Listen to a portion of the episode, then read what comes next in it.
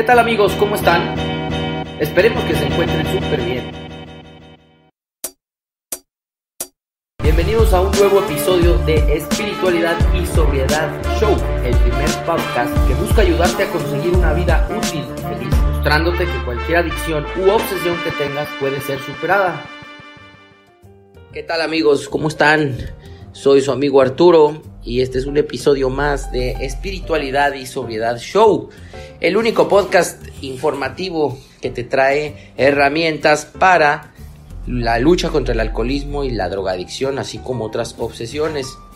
Estoy muy contento de grabar este episodio, te agradezco que lo estés escuchando, porque me fui a una ciudad del norte de México a visitar a un padrino que yo quiero mucho y me regaló una entrevista, unos minutitos para que ustedes escuchen pues una historia diferente.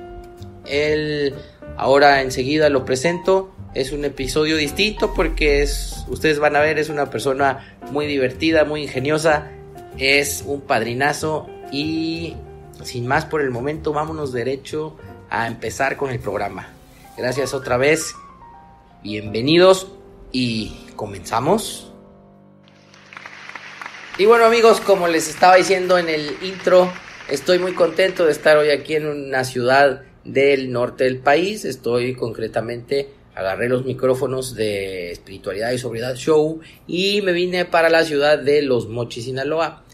Y aquí, en esta ciudad, vive un, una persona a la que yo admiro y respeto mucho, también lo quiero mucho. Me regaló unos minutitos para platicar conmigo y para que ustedes lo escuchen. Él es el padrinazo Teto Loya. ¿Qué onda, padrino? ¿Cómo estás? Estamos al 100, gracias a Dios. Al 100. Eso es todo. Querido público, yo les voy a decir, les voy a hablar rapidísimo. El padrino Teto es una persona que tiene ya 40, va por 41 años en Alcohólicos Anónimos. Y pues a su manera es una persona que ha ayudado a mucha gente y que todos los días contribuye con algo a la comunidad de Alcohólicos Anónimos. Yo les recuerdo antes de empezar la, plática con el padrino que estos, lo que damos aquí son puntos de vista personales, no estamos ligados de ninguna manera con la fraternidad de Alcohólicos Anónimos ni con la comunidad AA.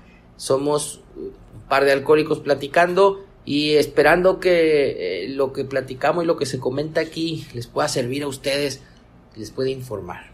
Y bueno, como, uh, como lo dije, vamos a empezar. Padrino, qué gusto que estés en el programa. Para mí es más gusto estar en el programa.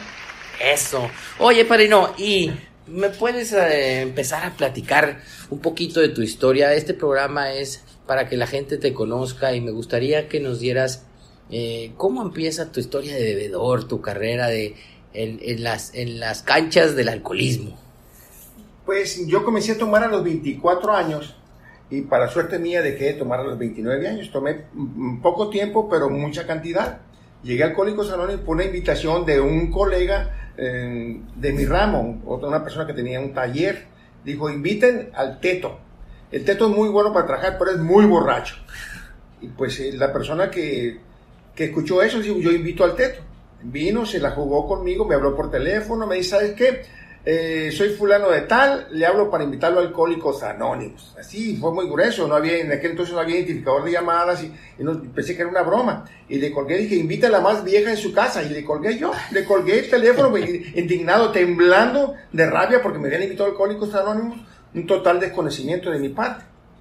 Al rato, una, una hora, dos horas más, me volvió a llamar volví a contestar yo, oiga, no me cuelgue, no me cuelgue, me dijo, le hablo para invitarlo a Alcohólicos Anónimos, ¿sabe qué? Es, es, una broma muy pesada. ¿Quién le dijo? No, yo tengo un año en Alcohólicos Anónimos, yo acabo de comprar una camioneta, acabo de comprar esto, y me habló de los bienes materiales que había adquirido él en un año dentro de la agrupación. Me interesó, me interesó. Sí, pues te dio por el lado de la, lana. Sí, sí, pues andaba piojoso. y me interesó y me invitaron a Alcohólicos Anónimos. Y cuando alguien pasó de la Ciudad de México, Alfonso Chanona, un alcohólico viejo, muy reconocido por allá, me dijo, estás muy joven, me dijo, quédate y hazlo como negocio. Es un negociazo dejar de tomar. Es un negociazo, no te, no te la vas a acabar si te quedas. Y le hice caso, le hice caso. Llegué a un grupo donde había muchos empresarios, bueno, varios empresarios, directores de empresas, agricultores. no había más que dos grupos aquí en la ciudad de Los Mochis había directores de empresas y agricultores, y entre ellos había mm, este, mm, gente que vendía naranjitas, que vendían manzanas, otro que vendían raspados, y un mecánico que soy yo, servidor. Y me gustó el ambiente en aquel, en aquel entonces, un ambiente, pues éramos todos, todos unidos, porque pues, ahí el alcoholismo no respeta, agarra ricos, pobres, verdes, de todos. Y afortunadamente me fui quedando, me fui quedando hasta ahorita. Oye, y eh, ya me imagino que el motivo de esa llamada pues era porque ya te habían visto cómo te ponías. Totalmente, cómo me ponías hasta atrás. trabajaba para tomar y tomaba para trabajar. Me ponía hasta atrás. No había un día que no, que no tomara. Disfrutaba tomando, disfrutaba. No podía vivir sin tomar hasta que llegué a Alcohólicos Anónimos y disfruté el estar sin tomar, como hasta el día, hasta el día de hoy. Ok, entonces tú, aunque fue corto el tiempo en el cual tuviste esos excesos, sufrías, ¿no? O sea, tuviste las, viviste las consecuencias del alcoholismo. Sí, bastante, porque desde el día que empecé a tomar, ese día no dejé de tomar hasta el día que llegué a Alcohólicos Anónimos. O sea, que no hubo un día que, que dejara de tomar. Sufrí mucho las crudas, esas crudas cuando vomitaba, y, pues, que vomitaba lo amarillo. Ese que, ya no voy a tomar, ya no voy a tomar. Y me agarraba la taza del baño y decía, ya no voy a tomar.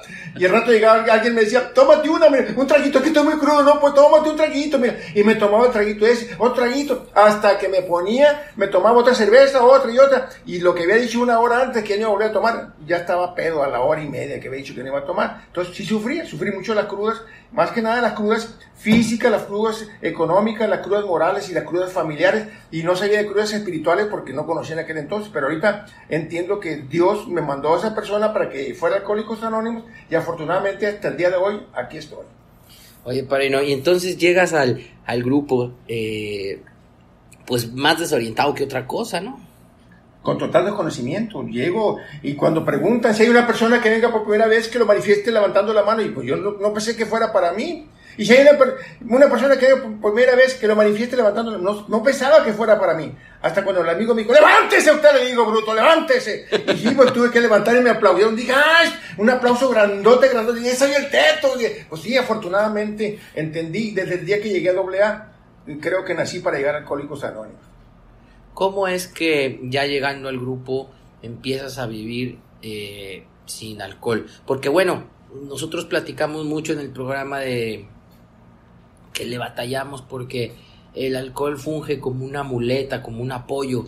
Si estás contento, bebes. Si estás triste, bebes. Te dejó la novia, bebes. Hay mucho trabajo, bebes para relajarte. No hay trabajo, bebes para conmiserarte en toda situación, si ganó México, si, ganó el equipo de béisbol, si ganaron este, eh, las apuestas, lo que fuera, es motivo para beber. Y cuando nos lo quitan, llegamos a un grupo, empezamos a sufrir como si nos faltara eh, algo en nuestra vida. ¿A ti te pasó eso?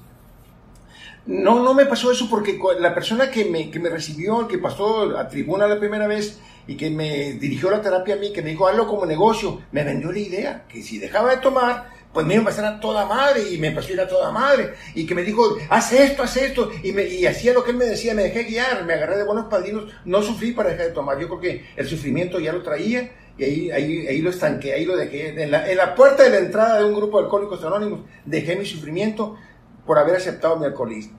¿Cómo fueron tus primeros meses, digamos, en la agrupación de alcohólicos anónimos? Eh, maravillosos, maravillosos porque desde el día que llegué a AA, me empecé a ir a la, junta todos los días, todos los días, todos los días, y cada día encontraba algo nuevo, la orientación, el apoyo de mis compañeros, el conocimiento que ellos tenían, me, lo transmitían, de tal manera que no, no, no batallé, no sufrí, porque mi capacidad de sufrimiento la dejé en el alcohol, dejé de tomar, se acabó la capacidad, la capacidad de sufrimiento por ese lado. Y mencionabas hace ratito que tenías buenos, tuviste buenos padrinos. ¿Cómo vives este proceso de dejarte guiar por un padrino? Lo vivo de la manera en que todos los, todos los alcohólicos viejos de aquel entonces eran gente bien intencionada, como los viejos de hoy, son gente bien intencionada. Me dejé guiar porque sabía que la única manera en que podía salir adelante en todos los aspectos de mi vida era dejándome guiar. Y aprendí a dejarme guiar, que fue muy importante para mí. Aprendí lo más importante que debe tener un alcohólico anónimo desde mi punto de vista, que es mirar las cosas buenas de la gente. Excelente. Amigos, recuerden que estamos hablando hoy, estamos muy, está muy interesante la plática con el padrino Teto Loya, eh, alcohólico ya de 40, vamos a cumplir 41 años en Alcohólicos Anónimos.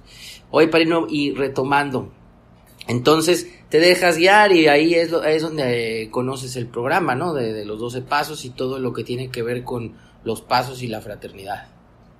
Sí, afortunadamente sí me, dejé guiar y aproveché este, la orientación de las personas que habían llegado primero que yo, de las personas muy preparadas que había dentro de Alcohólicos Anónimos, porque yo llegué prácticamente siendo una persona que no sabía leer ni escribir, pero afortunadamente quedándome dentro de Alcohólicos Anónimos ya tengo dos negocios que puedo decir que son dos pequeñas empresas que dan eh, trabajo a 20 trabajadores y que sobre todo lo más importante que me da tranquilidad, me da una paz el saber que sirvo para algo por haber dejado de tomar es, para mí es un aliciente muy grande saber que Alcohólicos Anónimos ha hecho de mí un hombre útil, un hombre a la sociedad, a mi familia.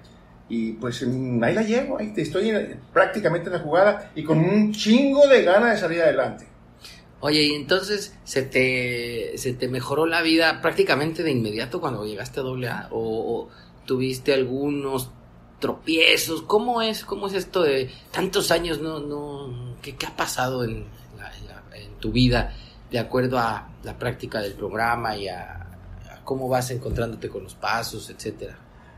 Me fue muy bien los primeros 3, 4, 5, 6 años, me fue de maravillas, pero en un momento dado cuando ya me estaba yendo súper bien, porque me, todos mis padrinos, mis padrinos me decían, haz esto, haz esto, haz esto, no compres mercancía aquí, compra mercancía en México, y pues me llegó una vez una ocasión de llegar un trailer con mercancía, llegó una ocasión en que yo me compré tres camionetas del año, octubre, noviembre, diciembre, tres camionetas del año, pues un andaba toda madre, y se me olvidó que era alcohólico, se me olvidó que era una persona que venía de abajo, y tiré para el monte, y entonces sí, me empecé a bailar con la más fea, porque mi soberbia, mi, mi vanidad, mi egoísmo, no me dejó ver lo bien que me estaba yendo era porque había dejado de tomar, y pues me creía muy, muy chilo y empecé a renegar de los viejos que me habían ayudado, los viejos que me habían orientado.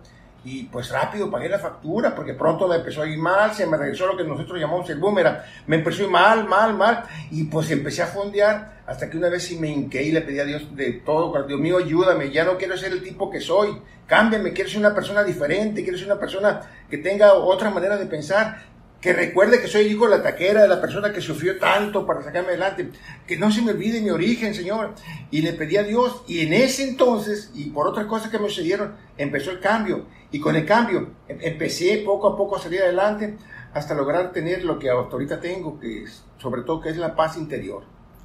Oye, entonces, eh, puedo ver de tu historia que aunque ya no tomabas, se te subió la soberbia Dices, me fue muy bien, me compré tres camionetas del año, me, me imagino que tu negocio se fue para arriba, te empezó a ir bien económicamente, como muchos de nosotros, pues ya con dinero, ya con un poco de éxito, nos mareamos, nos, nos, ponemos muy soberbios.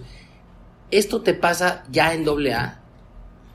Si esto me pasa, a mí me pasó el, el 91-92, cuando yo tenía 14 años en doble A no supe qué hacer con lo que ganaba y se me hizo lo más fácil eh, tirar para el monte, ¿no? Me hice soberbio, gastaba lo que no debía, entraba a lugares que no debería entrar, como buenos restaurantes de lujo y, tiré todo lo que ganaba. Estuve, empecé a gastar dinero de mis proveedores y afortunadamente una vez cuando me hinqué que le pedí a Dios que me ayudara, que me quitara esa soberbia que traía, y comenzó el cambio. Empecé a luchar, empecé a luchar, luchar. Batallé mucho para estar en el lugar donde estoy porque hice un negocio muy grande, gracias a Dios tengo un taller grande, exitoso, este, porque me dejé guiar de nuevo y aprendí que, que las lecciones se dan porque uno a veces se, se desconecta de la realidad y se desconecta de la gente que le quiere ayudar desinteresadamente. Yo creo que aprendí mucho en esa, en esa caída económica porque fue cuando realmente intenté encontrar a Dios y creo que estoy en la búsqueda de Dios y cada día me da mejor.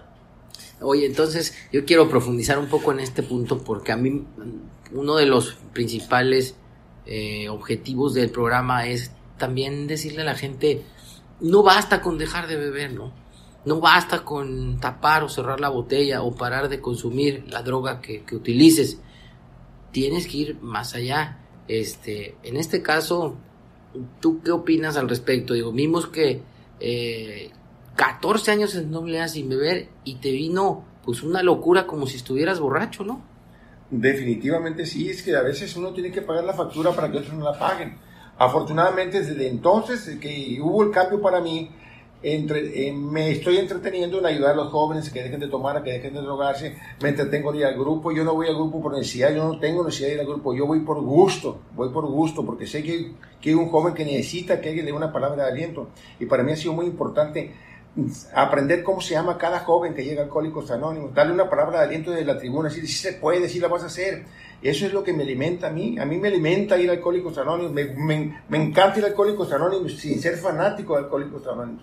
Yo quiero de una manera u otra regresarle lo mucho que me ha dado Alcohólicos Anónimos nada más con asistir a mis juntas. Con eso, con lo que yo le pago al Alcohólicos Anónimos, yo fundí económicamente porque no me dejé guiar, porque me subió la soberbia, porque se me olvidó dónde venía, se me olvidó que soy hijo de una madre que tuvo cinco maridos, somos hijos, seis, somos seis hijos y somos cinco, cinco padres diferentes, somos hijos de cinco padres diferentes y para mí era traumático eso, hasta que acepté que mi mamá eh, tuvo sus errores como los tengo yo y fue donde, donde empecé a sanarme, a sanarme. Cuando fui al reencuentro con mi padre, después de, de, tener yo 50 años de edad, ir a buscar a mi padre porque él no me buscó, tuve la necesidad de irlo a buscar, a recomendación, a peticiones de mi padrino. Busca a tu padre, me busca a tu padre, preséntate con él. Y yo el resentimiento que traía, pues no me dejaba buscarlo. Lo fui, lo encontré, y desde el día que lo encontré, tuve la oportunidad de ayudarlo, ayudarlo, ayudarlo, hasta que el día que él falleció.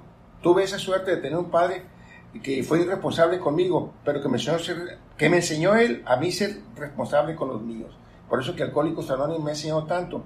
Los padrinos me guiaron de tal manera que le estoy agradecido a Dios con los padrinos que me tocaron, con la madre que me tocó, con el padre que me mandó, con los compañeros que están en Alcohólicos Anónimos que me han ayudado, con los que me han criticado, con los que me han dicho hasta lo que no. Pero estoy agradecido con Dios porque cada día llega un nuevo y una palabra de aliento de su servidor le puede servir. Híjole, padrino, no, hombre, pues está súper interesante la entrevista. Eh, me hablabas y me saltó luego, luego, porque es un punto, eh, yo mismo padecí de, resentimientos, ¿no? De, este, viejos rencores contra la gente. Me hablabas tú de que andabas con resentimientos, cargabas resentimientos contra tu papá y contra tu mamá. Esto ya te das cuenta porque la mayoría de la gente no nos damos cuenta eh, más, hay mucha gente que no es adicta, no es alcohólica, que así vive toda la vida. Gracias a Dios nosotros en AA trabajamos con los resentimientos. Eh, y, tocando este punto, ¿cómo vives tú esa parte en Alcohólicos Anónimos de, de trabajar con tus resentimientos, con tus temores, pero en específico con tus resentimientos? Lo que pasa es que mi padrino todo el tiempo me, principalmente uno, era tan, tan, le la Biblia, era un hombre sabio, sabio, tenía mucho tiempo en AA, y él notaba que yo cuando hablaba con mamá hablaba de, con resentimiento. Me pregunta, oye, ¿qué trabajas tú? Pues él sabía que yo era mecánico, soy mecánico. Bueno, ¿y, ¿y por qué eres mecánico? Es que mi mamá me dijo que aprendía un oficio porque no iba a estudiar y tenía que tener un oficio, que aprendía un oficio porque pusieron un taller. Nunca me dijo, um, aprende un oficio porque seas mecánico. No, aprende un oficio porque pongas un taller. Entonces, bueno, entonces me dice mi padrino a mí, pues de eso háblame, de las cosas buenas, de las bondades de tu madre. Dice, que te dijo, haz esto. Sí, le dije, pero también, acuérdate, somos hijos de cinco pares diferentes. ¿Y cuál es el problema? Me. Pues es que no, no, no me cabe a mí la idea. ¿Y cuál es el problema? ¿Por qué juzgas tú a tu mamá? Si eh, tuvo cinco pares diferentes, pues algo, algo hubo. Entonces, ya pues eh, llegó el momento en que se enfermó mi madre y mi, mi, padrino me decía, hey, habla con tu madre, habla, ya no tomas, ya eres una persona diferente, habla con tu madre, acércate a ella, arregla las cosas. Pero yo, yo, pues yo la mantengo, yo, yo le, la tengo en nómina, mmm, he sido un hombre responsable desde que dejé de tomar, habla con ella, me, me explicó el, el padrino. Y fui a hablar un día con mi madre, y yo la miraba todos los días, pero no tocaba el tema. mamá le dije, ¿sabes qué? Estoy consciente, estoy consciente que que pronto te vas a morir, estoy, pero también estoy consciente que vas a, vas a llegar con Dios porque es cierto que tuvimos muchas carencias, pero es cierto que lo que nos sobró fue amor contigo, mamá. Te agradezco mucho que me hayas parido, te agradezco mucho que hayas sido mi madre, pero te hay una pregunta que me inquieta mucho. ¿Por qué le dije tantos hombres en tu vida? ¿Por qué cinco hombres, cinco, cinco padres diferentes? ¿Por qué? Y ella me contestó así, tranquilamente. Es que dijo, todos los, tuve, todos los hombres que tuve me fallaron, hijo. Nada más tú no me falles. Este, pero ¿por qué mi papá, si tan cerca que está, nunca me buscó? Búscalo tú, hijo. mi, mamá no sabía que yo había buscado a mi papá y que mi papá, cuando me enfrenté, y fíjese, soy hijo de María Luisa, ¿y qué se le ofrece? Pues quería saludarlo, ya me saludó, váyase, váyase, órale. Ahí te corrió. Me corrió y pues me, me puse, me amargué mucho. Entonces cuando mi madre me volvió a pedir que, que buscara a mi padre, me dijo, paga una manda que yo en Guadalajara, en Zapopan, ve págala y, y agradecele a, a la Virgen que me ayudó. Y fui, fui a pagar la manda y ay, me dijo, vas y buscas a tu papá. Lo buscas y enfréntalo. Mi mamá no sabía que yo lo había buscado ya y que me había mandado por un tubo. Entonces ya voy, mm, voy a Guadalajara, pasaron mucho tiempo y el 2 de agosto, el, el 2 de julio del 2000, el día que ganó un presidente, este, se me, eh, se me ocurrió o, se me dio ir a buscar a mi padre y fui y me volví a presentar con el señor. Buenas tardes. Este, ¿qué estoy? ¿Qué- ¿Quién es usted? Soy Roberto, el hijo de María Luisa.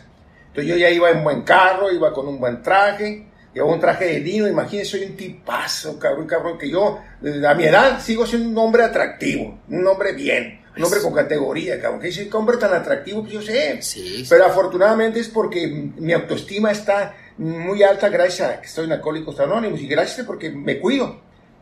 Entonces, y fui, ¿quién es usted? Soy Roberto, le dijo María Luisa, y me miró así con el viejo como que, como con temor. ¿Y qué se le ofrece? Vengo a agradecerle que usted haya sido mi padre.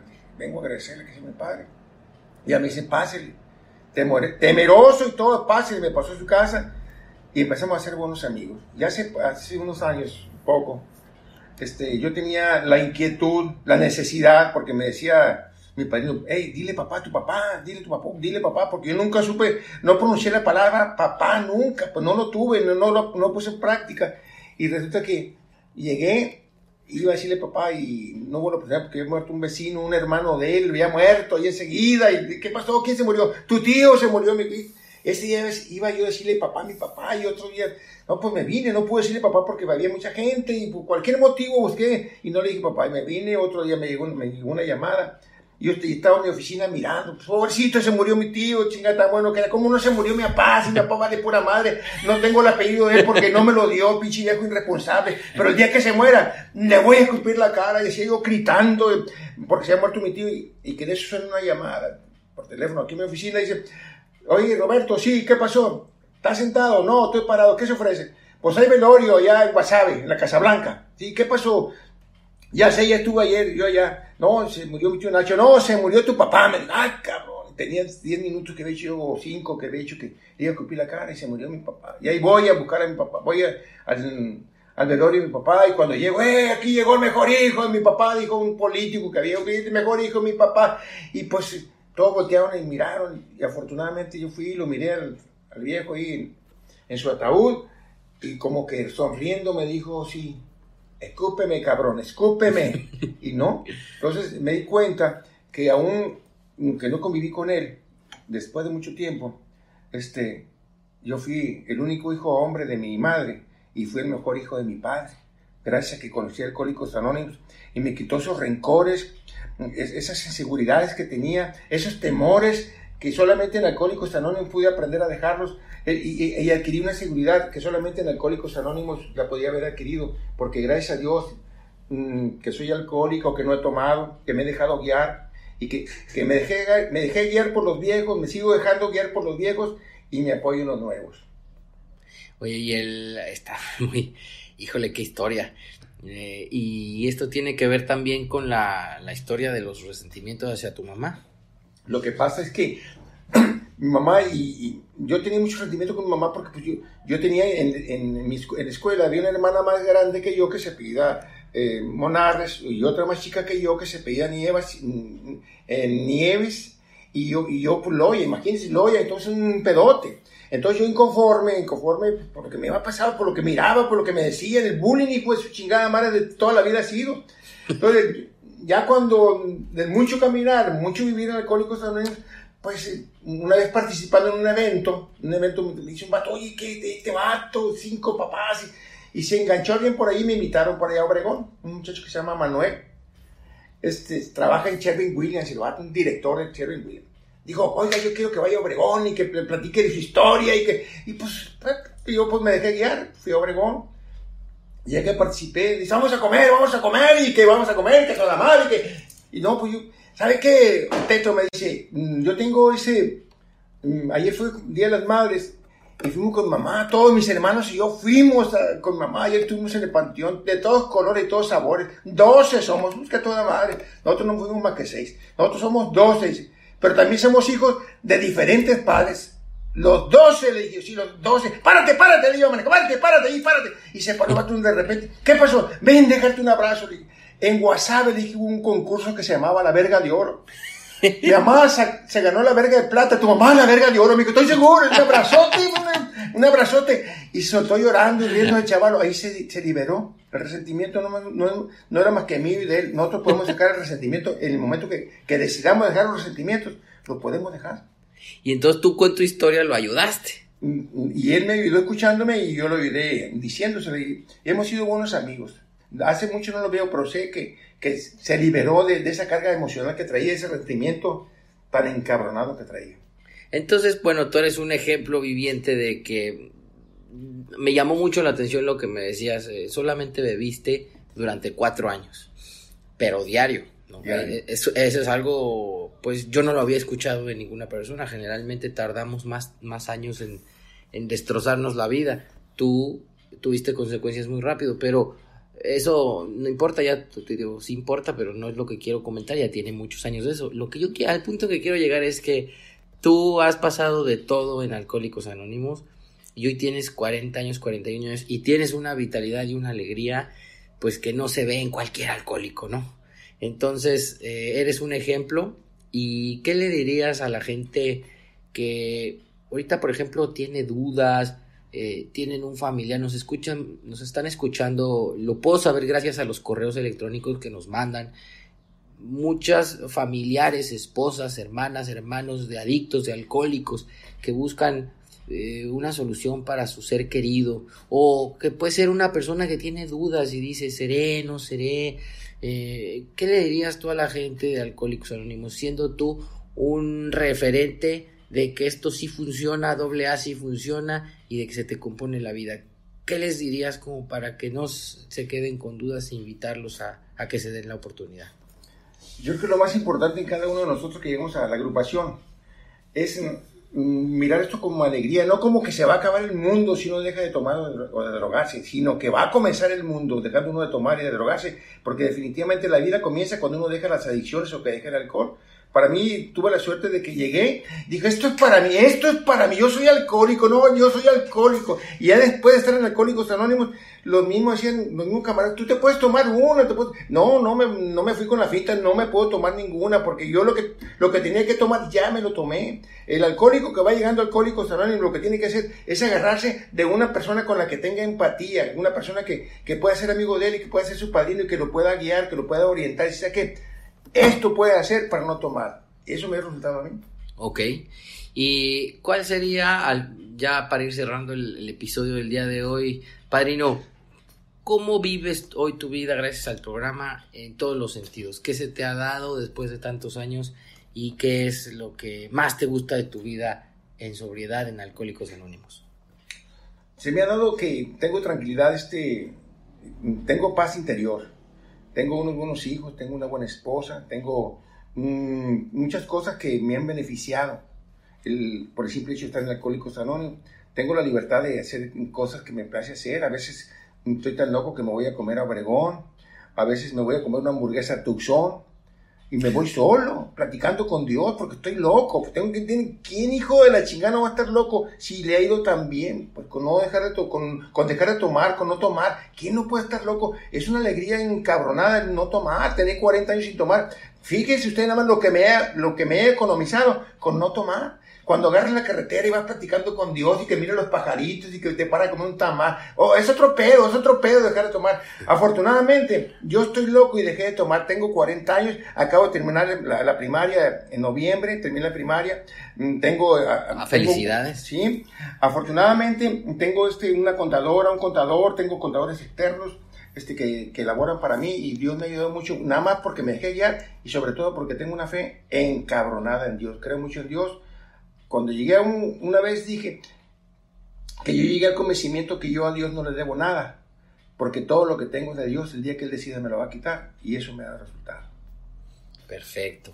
Y bueno, este, querido Teto, pues yo te agradezco mucho la entrevista, estas, este primer contacto con el programa, porque Dios mediante van a ser más, si tú me lo permites y, estás dispuesto, en donde hablemos de otros temas más específicos. Ahora, por ejemplo, podríamos hablar de cómo ayudas tú a los jóvenes, cuál es tu participación, que sé que es muy activa en la comunidad de Alcohólicos Anónimos, eh, cómo venciste tus temores, cómo practicaste el programa, es decir, eh, tienes tú muchísimas anécdotas y muchísimas cosas súper interesantes que compartirnos, pero hoy quisiera que nos dejaras unas palabras de despedida en, este, en esta tu primera intervención, agradeciéndote mucho que, la, que nos hayas dado el tiempo. Mm, te agradezco mucho la, la invitación a, a, este programa y aprovecho para, para agradecerle a todos los viejos que se han interesado en ayudar a los nuevos y agradecerle a todos los nuevos que se han interesado en apoyarse en los viejos, porque los nuevos son la vitamina para el viejo y el viejo definitivamente es la guía para el nuevo. Muchas gracias por la, la invitación. Yo sé que los viejos que en su momento no han hecho lo que deben de hacer porque no han tenido tiempo, sé que después de esto se van a dar tiempo porque hay muchos nuevos que necesitan de ellos.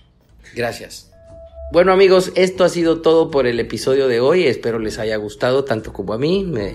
Me reí algo, me disfruté mucho la plática y bueno, pues no, no hay más que, que me pongo a recordar yo también y espero que, les, que, que a ustedes les guste, les sirva y sigan escuchando el programa.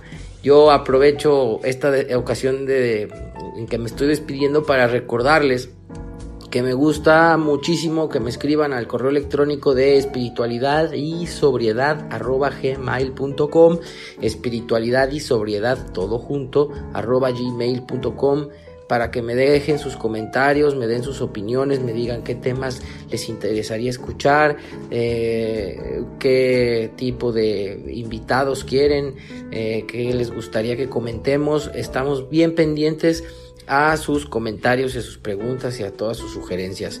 Mm, también aprovecho para pedirles que nos sigan por favor en nuestras redes sociales. Tenemos un canal en YouTube, tenemos Facebook, tenemos Instagram y estamos también tuiteando información y fotografías. Eh, síganos por favor, el favor de su apoyo, de sus likes de su, de su aprobación nos sirve muchísimo como un incentivo para continuar haciendo estos programas informativos. Yo pues sin más me despido, les eh, mando un abrazo y donde quiera que estén que Dios los bendiga y ya saben, como siempre y se me ha hecho una costumbre desearles mucho ánimo. Recuerda darle manita arriba y compartirlo, alguien podría necesitar. Por favor no dejes de suscribirte a nuestro canal ¿Te has quedado con ganas de más? Te invitamos a seguirnos en todas nuestras redes sociales. ¡Chao amigos!